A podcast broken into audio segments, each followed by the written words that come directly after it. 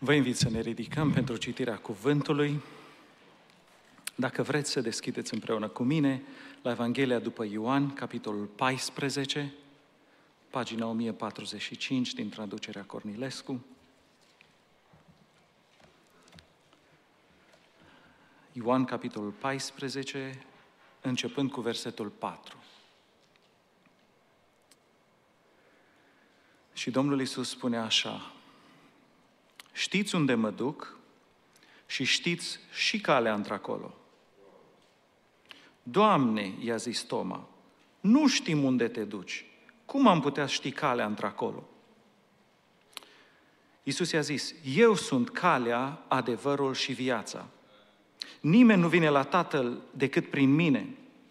Dacă m-ați fi cunoscut pe mine, ați fi cunoscut și pe Tatăl meu. Și de acum încolo îl veți cunoaște și l-ați și văzut. Doamne, i-a zis Filip, arată-ne pe Tatăl și ne este de ajuns.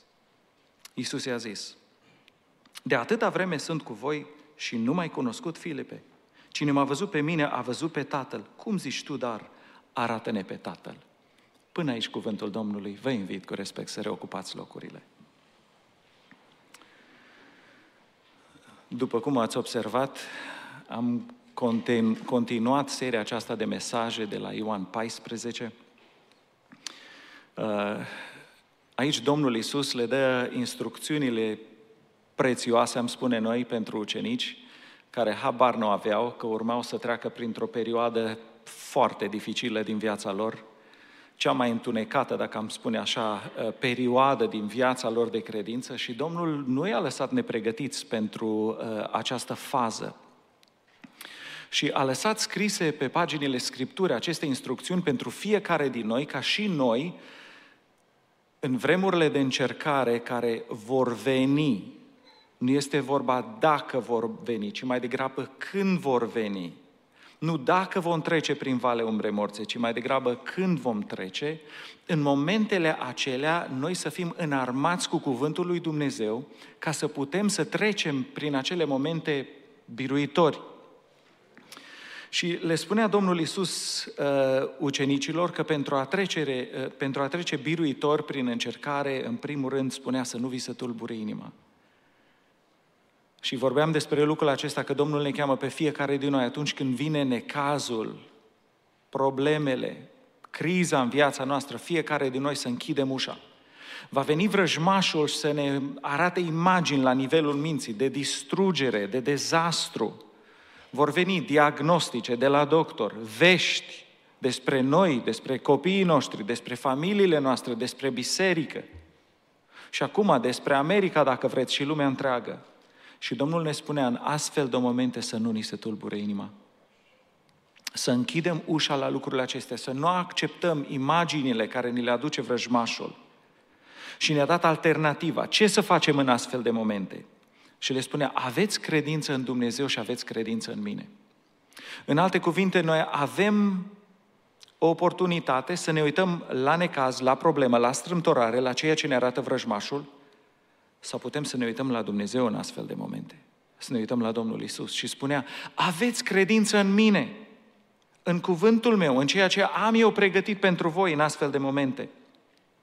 Apoi, în ultimul mesaj, spuneam că Domnul vrea să ne pregătească atunci când trecem prin încercare, o să trebuiască să ne luptăm cu frica, chiar cu frica, frica de moarte.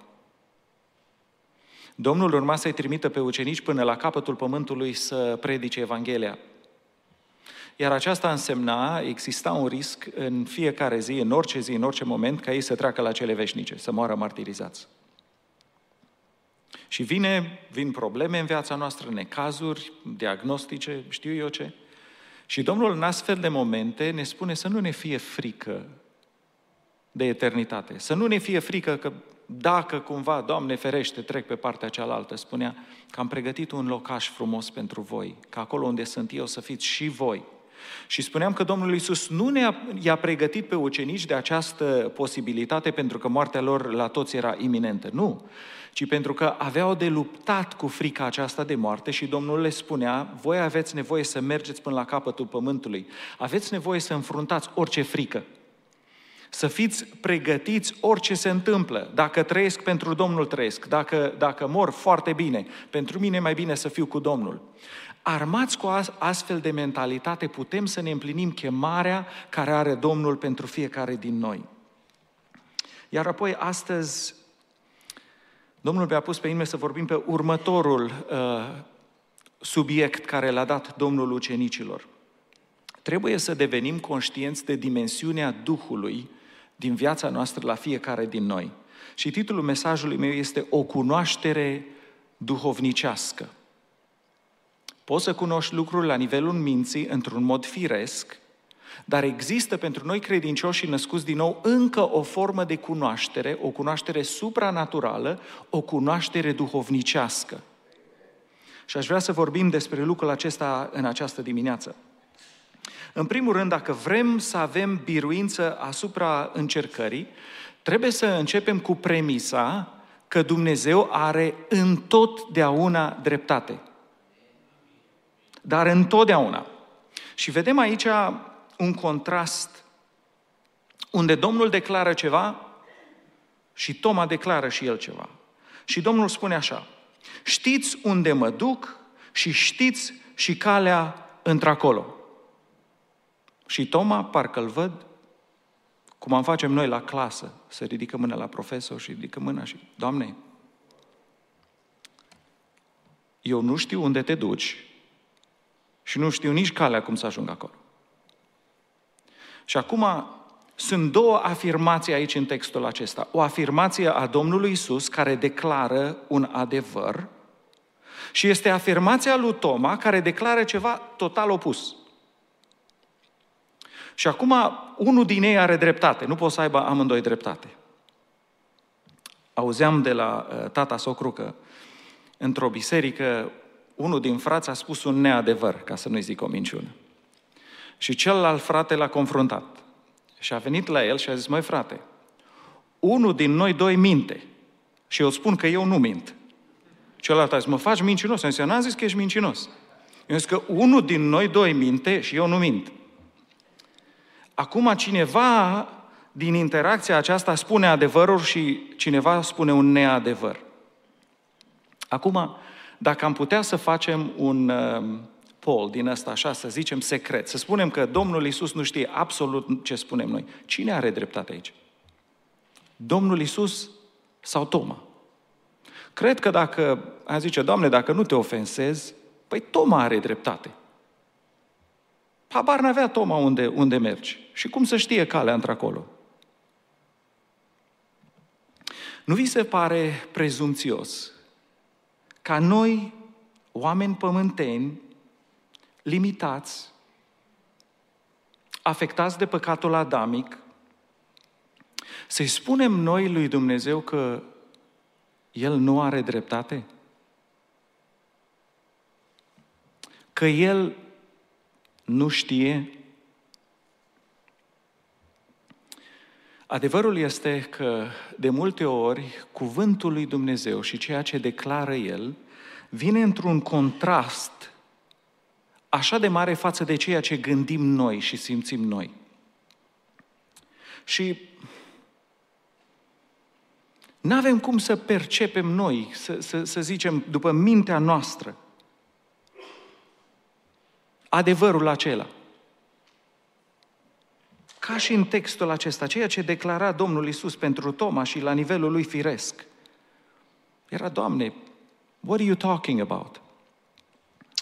O atitudine corectă în astfel de momente când Domnul declară ceva prin cuvântul Lui, dacă ne vorbește prin Duhul Lui, o atitudine corectă în astfel de momente este ca întotdeauna să declarăm, Doamne, Tu ai dreptate chiar dacă eu încă nu am ajuns să înțeleg cu mintea mea adevărul care îl declar tu.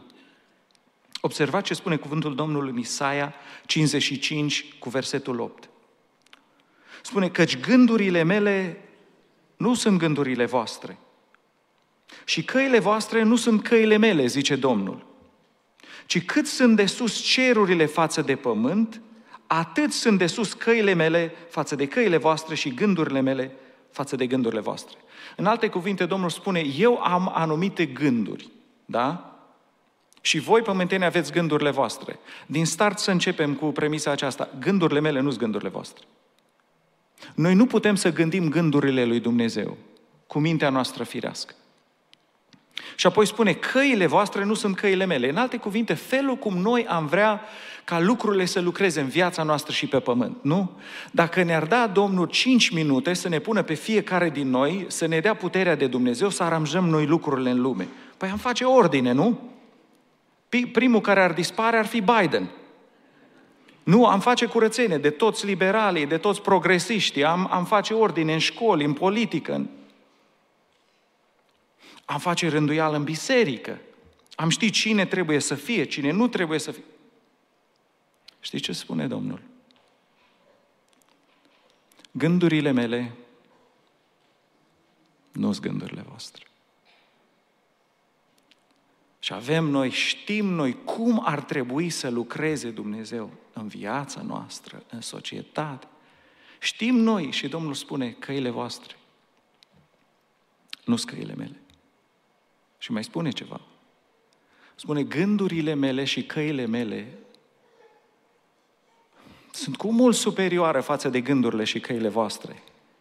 Cât sunt de sus cerurile față de pământ, infinit, atâta de sus sunt gândurile mele și căile mele. Care trebuie să fie atitudinea noastră când venim cu gândurile noastre și căile noastre înaintea Domnului? Cuvântul acesta ne îndeamnă pe fiecare din noi să cultivăm o atitudine personală de reverență atunci când ne apropiem de Cuvântul lui Dumnezeu. De ce? Pentru că este Cuvântul lui Dumnezeu care este superior.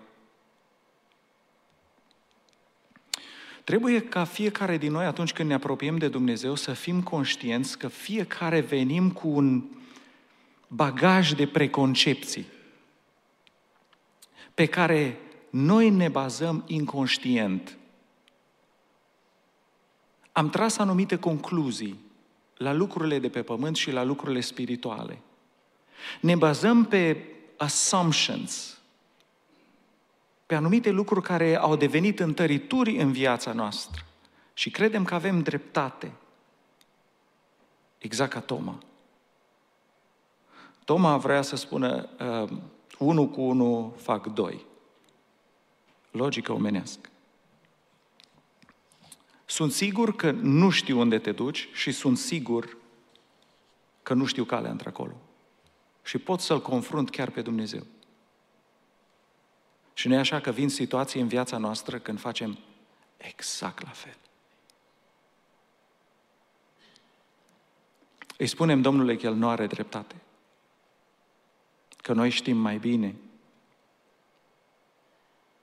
Dacă ne-ar lăsa să fim noi Dumnezeu pentru câteva minute, am ști noi ce să facem în viața noastră, familia noastră, biserică, în societate. Știți care este o atitudine corectă când ajungem la momente din acestea care Domnul spune ceva și noi nu înțelegem cu mintea aceasta pământească? Mi-a plăcut un statement care l-a făcut un evanghelist american și el spunea, If God says it, I believe it and that settles it. Dacă Domnul spune ceva, datoria mea să cred acel cuvânt, că îl înțeleg, că îl simt, nu contează. Toate celelalte lucruri au să se alinieze. Chiar atunci când nu înțeleg în totalitate cuvântul lui Dumnezeu și căile lui. Nu e așa că de multe ori rămânem, Doamne, dar Why are you doing this? De ce trec pre unde trec? Ani de zile nu înțelegeam de ce, uh, uh, simțeam că like God is wiping the floor with me. Nu știu dacă ați trecut pe acolo. Acum înțeleg. Vrea Domnul să ajung să fiu frânt, firescul din mine, ideile mele, toate acelea, să fiu ma- maleabil din nou, să poată să înceapă Dumnezeu să lucreze cu mine. Și Domnul face la fel cu fiecare din noi. Într-adevăr, de multe ori, ca și Toma, cu minte omenească, nu înțelegem ce se întâmplă, dar aceasta nu înseamnă că ceea ce face Dumnezeu nu este adevărat sau nu este corect. Știți că famenul etiopian citea pe prorocul Isaia. Citea în, în Scriptură și un om înțelept, un om educat. Și nu înțelegea ceea ce citea. Nu a luat cartea și a aruncat-o. It doesn't make any sense. Nu s-a bazat pe inteligența lui în acele momente, doar a admis. Nu înțeleg. Știu că cuvântul acesta are dreptate. I have no doubt about it. Știu ceea ce spune Dumnezeu, dar nu înțeleg. O atitudine corectă de smerenie și de credință ne califică pe fiecare din noi ca să primim interpretarea de la Duhul Sfânt. Și pentru că famenul acesta etiopean a îndeplinit aceste condiții, a crezut cuvântul, s-a smerit, a spus, nu înțeleg, am nevoie ca Dumnezeu să mă lumineze. Și Domnul îl răpește pe Filip, ajunge carul și îl întrebe, înțelegi tu ce citești? Omul acesta se smerește și spune, nu înțeleg. Și Domnul prin Duhul Sfânt îi tălmăcește. Aceasta era, de fapt, atitudinea care trebuia să o aibă Toma și care trebuie să o avem fiecare din noi. Cred că sursa la multe din falimentele noastre spirituale este exact aceasta. Încrederea în sine, în ce gândesc eu. Încrederea în sine înseamnă să pun mai multă încredere în inteligența și rațiunea mea decât în ceea ce spune Cuvântul lui Dumnezeu. Și Toma și ucenicii erau vinovați de lucrul acesta. Iar pentru cei mai spirituali dintre noi, încrederea în sine înseamnă să pun mai multă încredere în ceea ce simt eu că e adevărat decât ceea ce spune cuvântul lui Dumnezeu. De exemplu, cuvântul lui Dumnezeu spune, unde sunt doi sau trei adunați în numele meu, eu sunt prezent. Deci, condiția pentru prezența Domnului Isus în mijlocul adunării este ca doi sau trei să fie adunați în numele Lui. N-ați auzit declarația aceasta de mult. Slăvit să fie Domnul! Domnul e prezent în adunare, l-am simțit. Nu mă îndoiesc că l-am simțit, dar lucrul acesta nu adeverește, deci simțul nostru nu este aceea care adeverește că Domnul este prezent. Dacă cuvântul lui spune că este prezent, că o simt, că nu o simt, it doesn't matter. El este prezent. De ce? Pentru că o spune cuvântul lui Dumnezeu. Imaginați-vă că noi spunem, ah, nu a fost nimic astăzi. O ignoranță totală de prezența Domnului Isus. Păi cum să percep lucrul acesta? Că n-am simțit.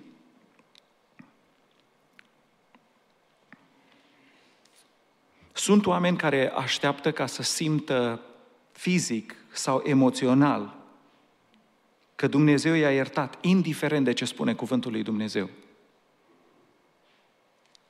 Dacă nu au ei sensul acesta că Dumnezeu m-a iertat, atunci Dumnezeu nu m-a iertat. Indiferent de ce spune Scriptura, care sunt condițiile pentru iertare. Dacă suntem sinceri și ne mărturisim păcatele, El este credincios și drept să ne ierte păcatele, să ne curățească de orice nelegiuire. Mi-aduc aminte de un testimoniu la un om al lui Dumnezeu care spunea plângând. Spunea, șapte ani de zile m-a rugat ca Dumnezeu să mă ierte și nu simțeam iertarea Domnului. Într-un sfârșit, spunea el, am scos pistolul și l-am pus la cap și am zis, Doamne, pentru că nu mă ierți, eu îmi termin viața azi aici. Și în momentul acela a intervenit Dumnezeu și a spus, te-am iertat cu șapte ani în urmă când mi-ai cerut iertare. Și spunea el, a mers să spună la toată lumea, cuvântul lui Dumnezeu este adevărat. Șapte ani să trăiești o viață de chin, de tortură, pentru că nu crezi cuvântul lui Dumnezeu. Pentru că te bazezi pe sentimentele tale ca fiind un standard suprem scripturii, a cuvântului lui Dumnezeu. Sunt oameni care fac lucruri care nu sunt scripturale, care sunt nescripturale, dar care spun că au o senzație că Duhul Domnului cumva le-a dat libertatea să facă lucrul acela. Să căsătoresc cu oameni necredincioși împotriva Scripturii. Trăiesc o viață de neorânduială împotriva Scripturii. Dar uh, spun, da, am avut pace, I sense că the Lord was leading me. Ca și cum sentimentele lor și experiențele lor supranaturale, în ghilimele, sunt superioare cuvântului revelat din Scriptură. În toate cazurile acestea de faliment, standardul pentru adevăr nu a fost cuvântul lui Dumnezeu. Nu a fost încredere în cuvânt, ci a fost o încredere în intelectul uman sau o încredere în sentimentele umane care le avem noi. Și nu realizăm că intelectul uman și sentimentele noastre au fost afectate de păcatul adamic din grădina Edenului. Foarte interesant, Adam și cu Eva au căzut în păcat înainte ca intelectul lor să fie afectat de păcat. V-ați gândit la lucrul acesta? A venit diavolul și le-a dat idei. S-au încrezut în mintea lor, nu în cuvântul lui Dumnezeu și au căzut din starea aceea în care erau. Mulți credincioși, inconștienți ca și Toma, au mai multă încredere în gândirea și în sentimentele lor decât în cuvântul lui Dumnezeu care este revelat în Scriptură. Și observați că găsim trăsătura aceasta la Toma din nou. Se bazează pe ceea ce vede, pe ceea ce simte, nu pe cuvântul lui Dumnezeu. Și spune el, toți ceilalți ucenici spun, l-am văzut pe Domnul. Domnul spune, el, Toma spune, eu n-am să cred. Până nu mă conving eu cu rațiunea mea, până nu pun eu degetul meu în ran, nu o să cred. Și așa de ușor spunem noi, Toma necredinciosul, dar și noi facem exact același lucru. Doamne, până nu înțeleg, nu o să cred. Doamne, până nu o să simt, nu o să cred. Și întrebarea este, cum poți să știi dacă ceva este adevărat spiritual? Dacă răspunsul este bazat pe sentimente sau pe rațiune, este foarte posibil să fii greșit. Și acum, într-adevăr, spune cuvântul lui Dumnezeu că există o pace pe care ne-o dă Duhul Domnului care întrece orice pricepere. Dar atunci când ne dă Duhul lui Dumnezeu o libertate, libertatea aceea nu este niciodată în afara cuvântului revelat. Cuvântul lui Dumnezeu care a însuflat Scriptura este același, Duhul lui Dumnezeu este acela care ne vorbește nouă. Și El nu este în conflict niciodată. El nu se contrazice niciodată, întotdeauna este în armonie. Dacă vrem să avem biruința asupra încercării, trebuie să începem cu premisa că Dumnezeu are întotdeauna dreptate. Și atunci când nu înțeleg, chiar atunci când nu înțeleg nimic, chiar și atunci când nu simt nimic, și chiar atunci când sentimentele mele spun total altceva,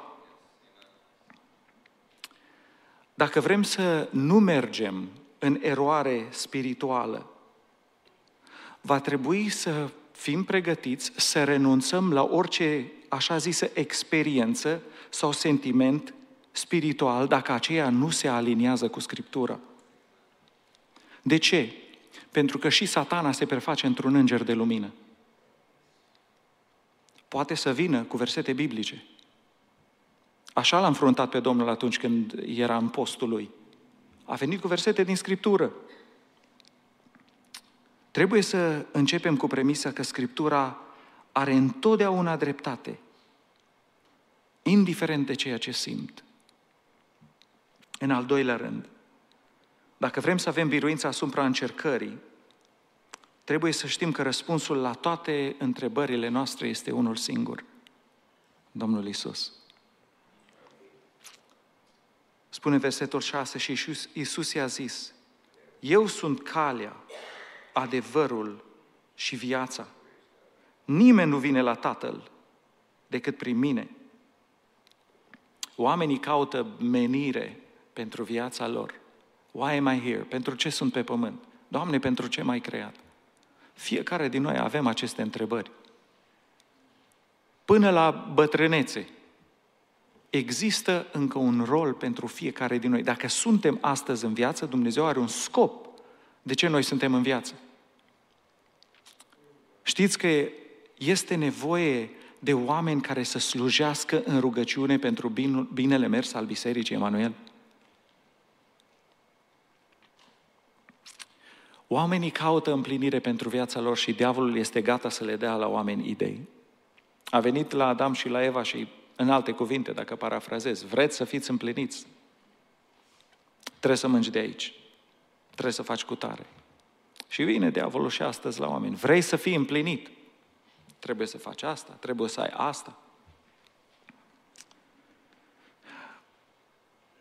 Sunt oameni care întreb, dar ce cale să iau în viață? Și Domnul îi spune, eu sunt calea. Observați că Domnul nu spune, eu sunt o cale. Sunt una din variantele care le ai ca să ai succes în viață, să ai o viață care să însemne ceva, să... Nu, nu, nu. Spune, I am the way, not a way. Eu sunt calea, nu o cale. Și spunem, Doamne, dar atâtea teorii sunt azi în lume, sunt atâtea religii, sunt atâtea denominații. Care este adevărul? Și Domnul spune, eu sunt adevărul. Din nou, Domnul nu spune, eu sunt unul din adevăr, nu sunt, un, sunt una, un adevăr. Nu, nu, spune, eu sunt adevărul în persoana Domnului Isus. Ce să fac ca viața mea să aibă rost? Și Domnul spune, eu sunt viața. Spune cuvântul lui Dumnezeu în Roman, capitolul 11, cu versetul 36. Din El, prin El și pentru El sunt toate. Ce poți să scoți de la cuvântul toate?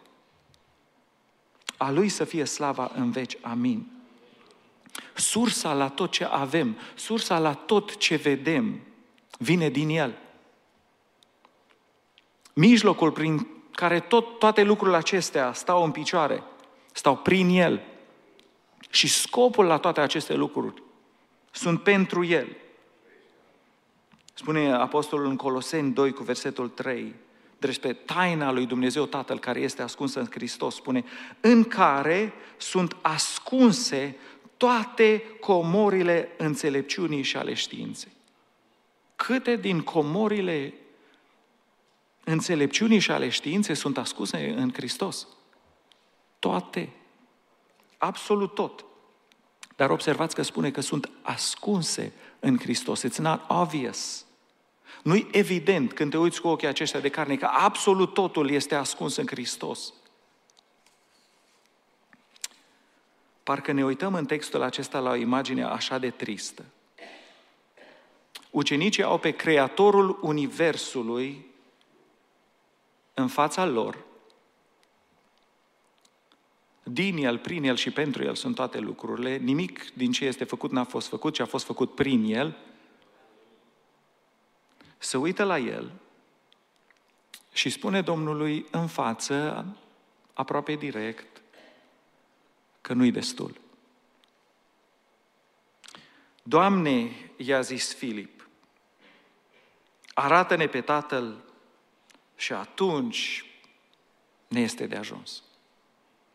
Dar fără asta, it's not enough.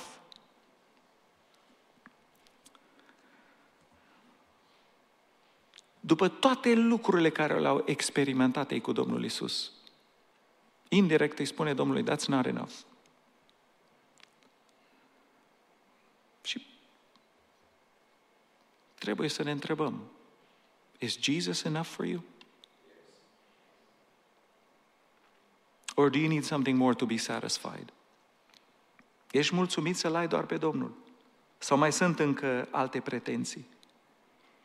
Și adevărul este că dacă Hristos astăzi pentru noi nu este îndeajuns, înseamnă că noi îl cunoaștem pe Hristos în mare parte doar la nivelul minții. Știți, dacă este un lucru de care nu mi este dor de România sau din România, este de birocrația de acolo. Cu 23 de ani în urmă am mers în România să mă căsătoresc și ca să pot să mă căsătoresc acolo, o trebuit să îmi scot din nou certificat de naștere. Multă, după multă uh, uh, mers și ieșit și uh, am reușit să îmi iau certificatul de naștere. După aia o trebuit să-mi fac buletin după ce mi-am făcut buletin, o trebuie să-mi fac pașaport și apoi să pot să mă căsătoresc cu Violeta și să începem toate actele ca să poată să vină ea în America. Trei luni de zile am umblat de la Ana la Caiafa. O formă aici, o ștampilă de aici, un timbru special de la alt office, ca să pot să iau o altă formă, ca să-l duc în alt loc. Venit din America, am ajuns la exasperare. She was.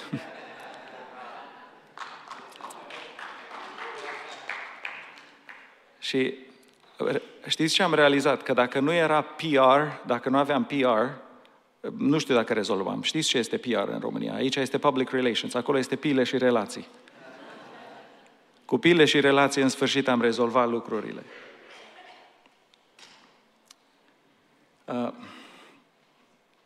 nu tot așa este cu, cu, cu, cu Dumnezeu.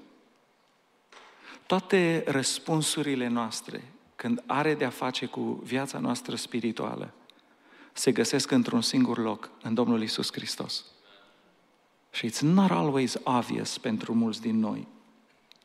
Spune cuvântul Domnului în Coloseni, capitolul 1, cu versetul 19. Căci Dumnezeu a vrut ca toată plinătatea să locuiască în El, adică în Hristos. Și să împace totul cu sine prin El, prin Domnul Isus Hristos. Atât ce este pe pământ, cât și ce este în ceruri, făcând, făcând pace prin sângele crucii Lui. Ucenicii nu erau conștienți că toată plinătatea lui Dumnezeu era ascunsă în Hristos. Se uitau la and they couldn't see it. Și a spus, nu este îndeajuns. Avem nevoie să mai avem o experiență. Știți, neamurile uh, și în special în vechime aveau un Dumnezeu pentru fiecare lucru. Era un Dumnezeu care era Dumnezeul războiului. Era un Dumnezeu care era sau zeiță pentru fertilitate. Apoi era un Dumnezeu pentru soare, un Dumnezeu pentru ploaie, uh, un Dumnezeu pentru prosperitate. Pentru fiecare lucru aveau Dumnezei.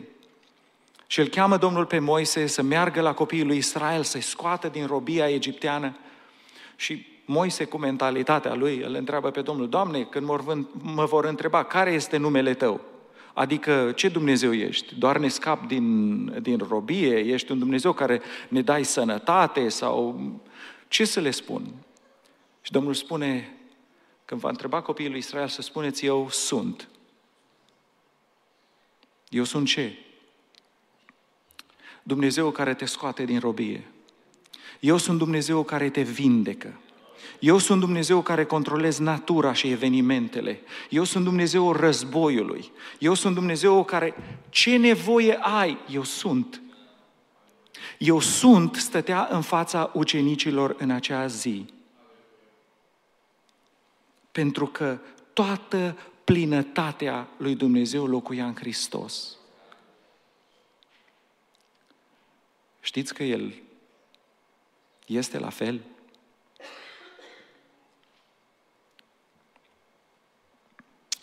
Dacă vrem să avem biruință în încercare, trebuie să știm, să fim conștienți că răspunsul la toate întrebările și nevoile noastre se ascund în persoana Domnului Isus Hristos.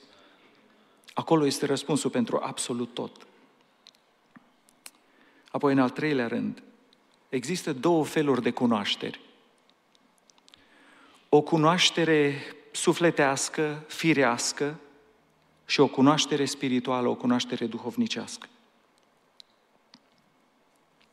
Spunea Domnul Isus, știți unde mă duc și știți calea într-acolo. Doamne, i-a zis Toma, nu știm unde te duci, cum putem să știm calea într-acolo?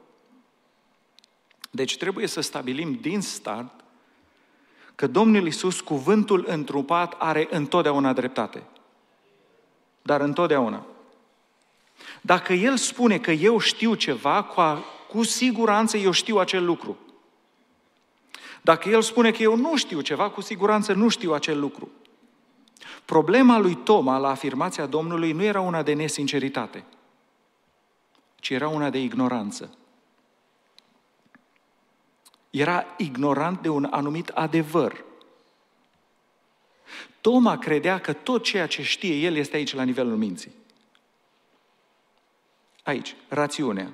Înțeleg. Totul e aici. La nivelul minții și la nivelul intelectului, Toma nu știa nici unde se duce Dumnezeu și nici calea într-acolo. Însă Toma era inconștient de o cunoaștere care era la nivelul Duhului. Spunea Domnul Isus în Ioan capitolul 4 cu versetul 24, Dumnezeu este Duh și cine se închină lui trebuie un imperativ, un absolut. Dumnezeu este Duh și cine se închină lui trebuie să se închine, nu la nivelul minții, să-i se închine în Duh și în adevăr. Deci, aici Domnul Iisus declară două adevăruri. Dacă vrei să te închini lui Dumnezeu, trebuie să te închini la nivelul Duhului, nu doar aici. Și doi, după adevăr, adică după cuvântul revelat, singurul lucru care este adevăr este Domnul Isus Hristos și cuvântul Lui. Acesta este cuvântul care s-a întrupat. Și cine se închină lui Dumnezeu trebuie să fie la nivelul Duhului. But that's not enough. Trebuie să fie în acordanță cu Scriptura. Să fie în Duh, dar și în adevăr. Dacă nu, mergi în eroare. Problema nu este dacă Dumnezeu ne vorbește la fiecare din noi, la copiii Lui, la nivelul Duhului. Problema este sensibilitatea noastră la această realitate. Toma era inconștient că Domnul îi vorbea în Duhul lui. El se aștepta totul să înțeleagă aici, pe când Domnul îi vorbea la nivelul Duhului. Și era total insensibil la ceea ce știa în Duhul lui. Era firesc, cum am spune noi. Cum spune Apostolul Pavel, ar trebui să fiți spiritual, dar încă sunteți firești. În alte cuvinte, n-ați dezvoltat natura voastră duhovnicească. Și găsim lucrul acesta în Scriptură, da? Cei doi ucenici pe, pe drumul Emausului. Aceeași problemă. Imaginați-vă doi oameni care umblă și Domnul Isus este lângă ei. Și noi spunem, dacă Domnul ar fi prezent, we would feel it, we would know it. Mm-mm.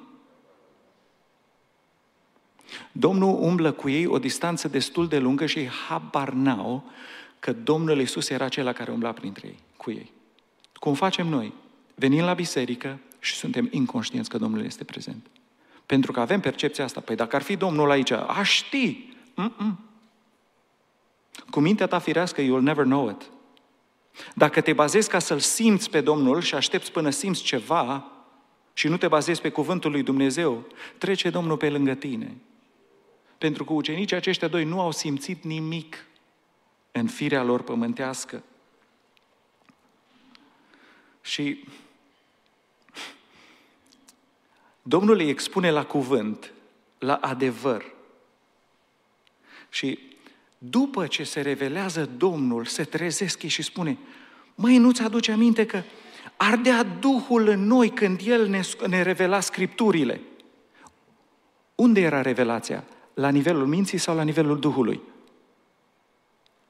La nivelul Duhului, în conformitate cu adevărul. Ceea ce simțeau ei în Duhul lor, rezona cu cuvântul care îl vorbea Dumnezeu. Nu în ceea ce simțeau ei firește. Nu vi s-a întâmplat să, dintr-o dată, să știți un anumit adevăr, să vă facă Domnul cunoscut uh, de ceva, fără ca să fie prin rațiune. Nu vi s-a întâmplat. All of a sudden you just know something. Și după aia se dovedește că lucrul acela este adevărat. Păi cum ai cunoscut lucrul acela? Domnul ți l-a revelat de la duh la duh.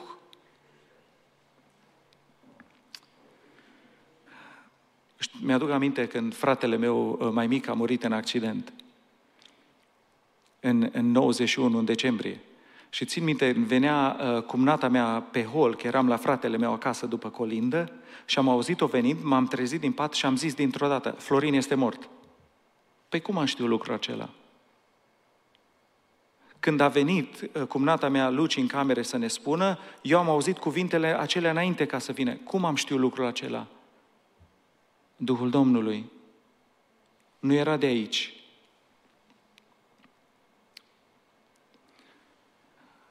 Spune cuvântul Domnului așa, 1 Ioan capitolul 2 cu versetul 20 și vorbește despre cei născuți din nou.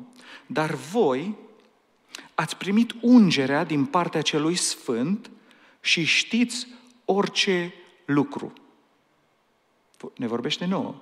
Și acum vă întreb pe dumneavoastră, știți orice lucru? Ca și Tom am zice, that's not true. Eu nu știu orice lucru. Păi unul din doi minte. Cuvântul lui Dumnezeu sau eu? Spune, dar voi ați primit, s-a întâmplat de, deja lucrul acesta, ați primit ungerea din partea celui Sfânt și știți orice lucru. V-am scris nu că n-ați cunoaște adevărul, ci pentru că îl cunoașteți. Observați, afirmația este exact ca afirmația Domnului Isus la Toma. 1 Corinteni, capitolul 2, cu versetul 9 până la 12. Spune, dar după cum este scris, lucruri pe care ochiul uman, omenesc, nu le-a văzut și urechea aceasta fizică nu le-a auzit și la inima omului sentimentele noastre nu s-a suit. Și noi acolo așteptăm răspuns și înțelegere de obicei. Spune, așa sunt lucrurile pe care le-a pregătit Dumnezeu pentru cei ce îl iubesc. Ne observați. Spune că ochiul acesta nu l-a văzut, urechea nu le-a auzit, nu le-ai simțit fizic. Și noi ne oprim la lucrul acesta. Auziți, fraților, lucru care ochiul nu le-a văzut, urechea nu le-a auzit, așa sunt lucrurile care le-a pregătit Domnul pentru noi. Habar n-avem ce a pregătit Domnul pentru noi. Observați cum continuă. Nouă însă Dumnezeu ni le-a descoperit. Cum? Prin Duhul Său. Căci Duhul este acela care cercetează totul, chiar lucrurile adânci ale lui Dumnezeu. În adevăr, cine dintre oameni cunoaște lucrurile omului, afară de Duhul omului care este în el? Tot așa, nimeni nu cunoaște lucrurile lui Dumnezeu afară de Duhul lui Dumnezeu. Dacă era pus punct aici, rămâneam cu semnul întrebării. Dar observați cum continuă. Și noi n-am primit Duhul lumii, ci Duhul care vine de la Dumnezeu. De ce am primit noi Duhul care vine de la Dumnezeu? Ca să putem cunoaște lucrurile pe care ni le-a dat Dumnezeu prin harul său. Cum cunoaștem noi lucrurile Domnului? Cum cunoaștem ce a pregătit Domnul pentru noi? Cum primim înțelegere pentru viața care o trăim, pentru slujirea care trebuie să o avem? nu-i la urechea aceasta fizică, nu-i la ochii aceștia, nu-i la înțelegerea umană, este prin Duhul lui Dumnezeu care locuiește în fiecare din noi. Problema la Toma și problema la mulți credincioși nu este abilitatea de a auzi ceea ce spune Duhul Domnului.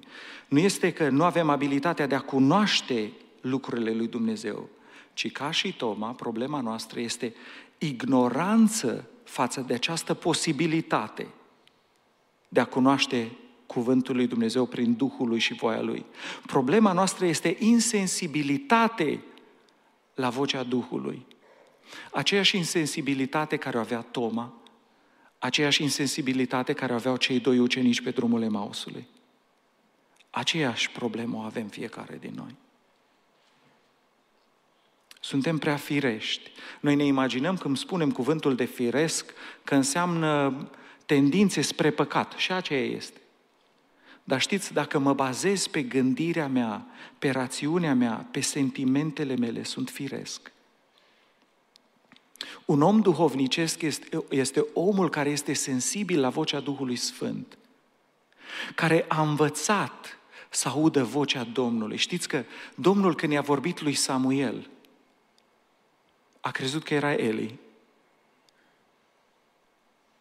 Și când s-a întâmplat, știți povestea de câteva ori, în sfârșit a spus, vorbește, Doamne, că robul tău ascultă. Știi că Duhul Domnului bate de multă vreme la inima ta să-ți vorbească anumite lucruri? Și îți spunem multe lucruri. Problema este că suntem insensibili am devenit foarte firești, ne bazăm foarte mult pe gândirea noastră, pe rațiunea noastră, pe inteligența noastră.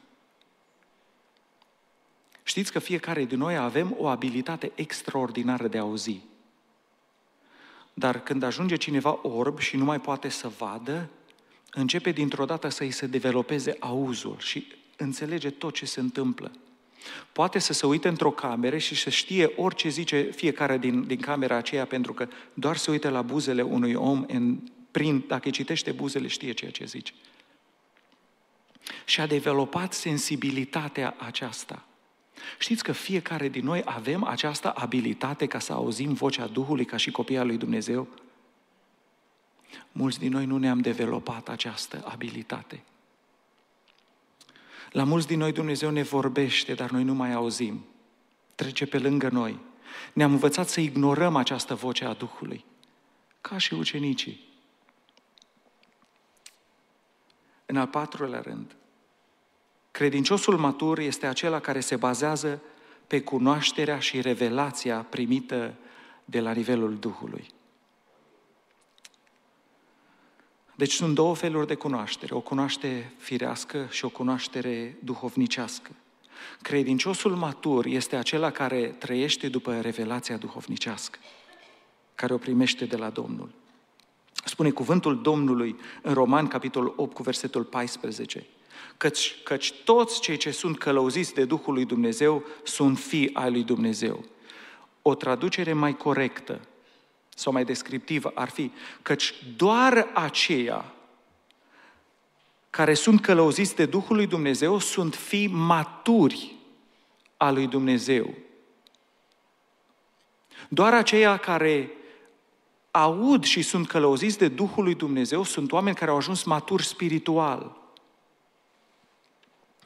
Uh, un credincios matur a ajuns la concluzia că nimic bun nu locuiește în el, adică în firea lui pământească. În inteligența lui, în abilitățile lui, în rațiunea lui, în sensibilitatea lui. Un credincios matur a ajuns la concluzia că el este templul Duhului Sfânt. Duhul Sfânt locuiește în fiecare copil al lui Dumnezeu care este născut din nou, care crede în jertfa Domnului Isus Hristos de la cruce. Spune Apostolul Pavel, 2 Corinteni, capitolul 5, cu versetul 16. Spune așa că, de acum încolo, nu mai cunoaștem pe nimeni în felul lumii. O declarație extraordinară. Spune, dacă înainte de a veni la credință să-L cunoști pe Hristos, te uiți la cineva și îl studiezi, stai de vorbă cu el și spui, e un om de treabă sau e o persoană inteligentă sau... și poți să declare anumite lucruri eh, despre el. Spune, dacă ai devenit născut din nou și ești un copil de-al lui Dumnezeu, de azi înainte nu te mai bazezi pe impresia care o ai, la mintea ta, la rațiunea ta. Spune, așa că de acum încolo nu mai cunoaștem pe nimeni în felul lumii, adică firește. Și chiar dacă am cunoscut pe Hristos în felul lumii, totuși acum nu-L mai cunoaștem în felul acesta. Căci dacă este cineva în Hristos, este o făptură nouă, cele vechi s-au dus. Iată că toate lucrurile s-au făcut noi. Deci putem să cunoaștem pe oameni în modul acesta firesc. Și știți, așa l-a cunoscut Toma pe Domnul. Era așa de ușor. Domnul era totdeauna acolo în fața lui. Era obișnuit, îi cunoștea trăsăturile Domnului, îi cunoștea culoarea părului, tonul vocii, manerismele, ă, absolut tot. Îl cunoștea pe Dumnezeu, pe Domnul Isus, într-un mod firesc.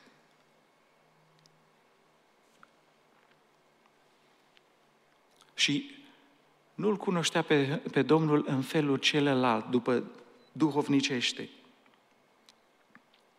Doamne, i-a zis Toma, nu știm unde te duci. Cum să putem ști calea într-acolo? Problema era că Domnul Isus Hristos era ascuns într-un trup omenesc. Obișnuit. Nu era nimic care să-ți atragă privirea.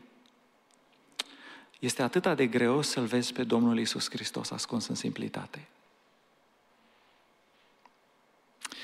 Este așa de greu, dacă suntem firești, să-L percepem pe Domnul Isus prezent în biserică. Este așa de greu să-L percepem, să-L cunoaștem pe Domnul că umblă cu noi în fiecare zi și este chiar lângă noi. Este așa de greu să realizăm că El este chiar lângă noi, pentru că El a spus, nu vă voi lăsa singuri niciodată. Ce excepție este la cuvântul niciodată? Ioan, apostolul Ioan al iubirii, era atât de obișnuit cu Domnul în, în, în felul acesta al lumii, uh, vine și își pune capul pe pieptul Domnului Isus Hristos.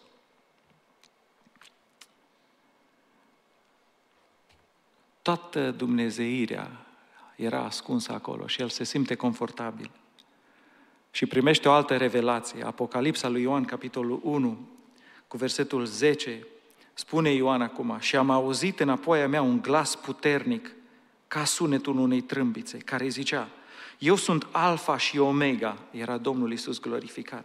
Cel din tâi și cel de pe urmă, ce vezi, scrie într-o carte și trimite-o celor șapte biserici, la Efes, Smirna, Pergam, Tiatira, Sardes, Filadelfia și la Odicea. Și spune Ioan, m-am întors să văd glasul care îmi vorbea și când m-am întors, am văzut șapte sfeșnice de aur. Și în mijlocul celor șapte sfeșnice, pe cineva care semăna cu Fiul omului, adică Domnul Isus, îmbrăcat cu o haină lungă, până la picioare și încins la piept cu un brâu de aur. Capul și părul lui erau albe ca lâna, ca lâna albă, ca zăpada, ochii lui erau ca para focului, picioarele lui erau ca arama aprinsă și arsă într-un cuptor și glasul lui era ca vuietul unor ape mari. În mâna dreaptă ținea cele șapte stele, din gura lui ieșea o sabie ascuțită cu două tăișuri și fața lui era ca soarele când strălucește în toată puterea lui. Când l-am văzut, am căzut la picioarele lui ca mort. Și el și-a pus mâna dreaptă peste mine și a zis, nu te teme, eu sunt cel din tâi și cel de pe urmă. Problema ucenicilor, problema lui Toma, era obișnuit să-L vadă pe Domnul în chipul acela, firesc. Și scrie aici Apostol Pavel, așa că de acum încolo nu mai cunoaștem pe nimeni în felul lumii, firește. Și chiar dacă am cunoscut pe Hristos în felul lumii, totuși acum nu-L mai cunoaștem în felul acesta. Deci aici declară, spune, odată ce ai venit la Hristos, trebuie să începi să vezi lucrurile printr-o revelație spirituală, printr-o privire duhovnicească. Să nu mai mergi după rațiunea și după gândirea ta.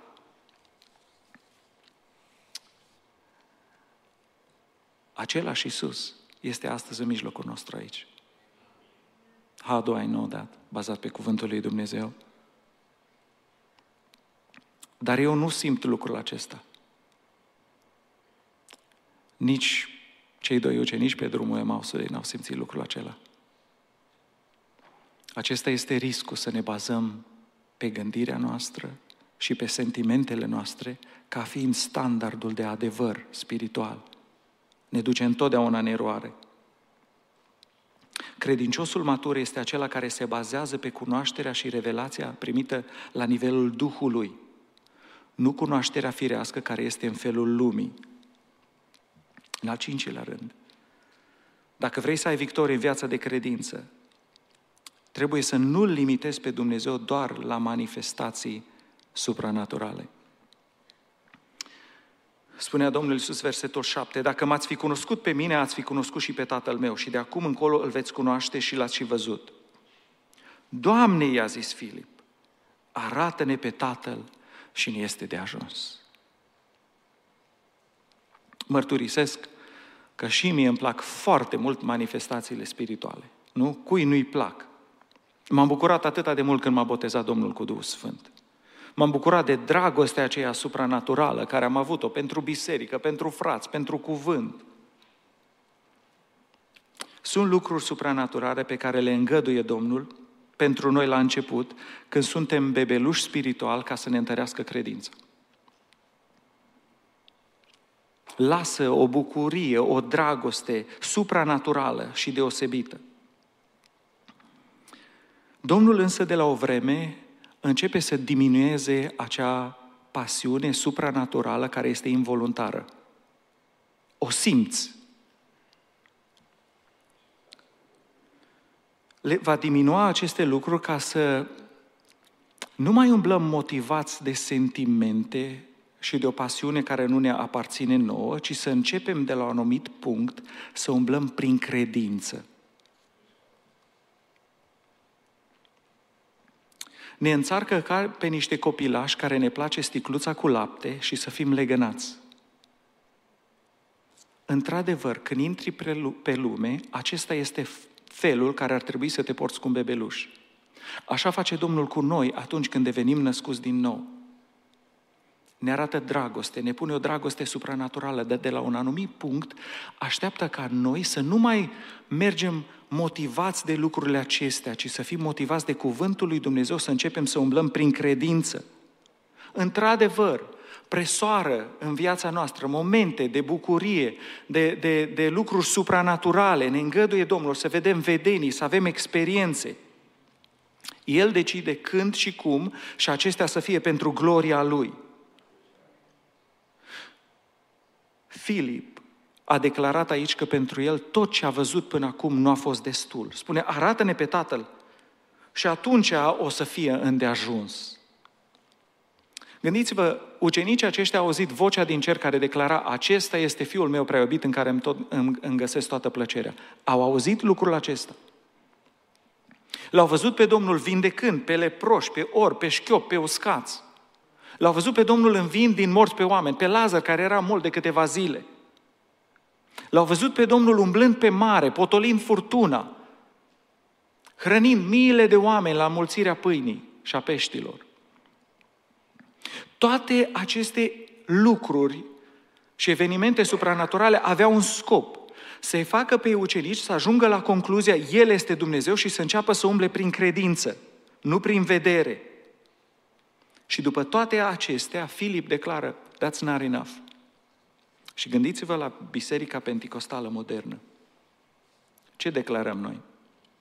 Doamne, fă anumite minuni ca să cred că mai ești cu mine. Minunile care le-am văzut până acum au avut menirea pe fiecare din noi să ne facă, să ne întărească în credință, să începem să umblăm prin credință bazați pe cuvântul lui Dumnezeu, nu prin rațiunea noastră și nu prin sentimentele noastre. Spune cuvântul lui Dumnezeu, Evrei, capitolul 11, cu versetul 6. Și fără credință este cu neputință să fim plăcuți lui, că cine se apropie de Dumnezeu trebuie ce să facă? Să creadă. Nu să aibă sentimente, nu să vadă cu ochii aceștia, trebuie să creadă că El este și atunci când nu percep firește și că răsplătește pe cei ce caută, ce-L caută. Observați că Domnul nu satisface această curiozitate a lui Filip. Iisus i-a zis, de atâta vreme sunt cu voi și nu mai cunoscut, Filipe? Mai cunoscut doar în felul lumii? N-ai văzut dincolo de ceea ce percep și ceea ce vezi cu ochii? Cine m-a văzut pe mine a văzut pe Tatăl. Cum zici tu, dar arată-ne pe Tatăl? Dacă vrem să avem victorie în viața aceasta de credință, nu avem voie să-L limităm pe Dumnezeu doar la experiențe spirituale, supranaturale, doar la senzații, doar la momente din acestea de glorie unde atmosfera este schimbată. În concluzie, și invit grupul de laudă și închinare în față, dacă vrem să avem biruința asupra încercării, trebuie să începem cu premisa aceasta. Dumnezeu are întotdeauna dreptate. Și atunci când nu înțeleg. Dacă vrem să avem biruință asupra încercării, trebuie să știm că toate răspunsurile noastre le găsim în persoana Domnului Isus Hristos. Trebuie să știm că există două feluri de cunoaștere. O cunoaștere firească și o cunoaștere duhovnicească, spirituală. Credinciosul matur este credinciosul care se bazează pe cunoașterea duhovnicească, nu pe înțelesul lui, nu pe sentimentele lui. Să nu limităm pe Domnul. Domnul vrea să ne dea mari biruințe aici. Este prezent în mijlocul nostru. Vă invit să ne ridicăm cu toți în picioare. Aș vrea să lăudăm cu toții pe Domnul cu o cântare și apoi să mergem înaintea Domnului și să-i cerem Domnului iertare că l-am limitat în viața noastră. Să ne umple cu Duhul Lui, să ne sensibilizeze, pentru că vrem să umblăm prin Duhul.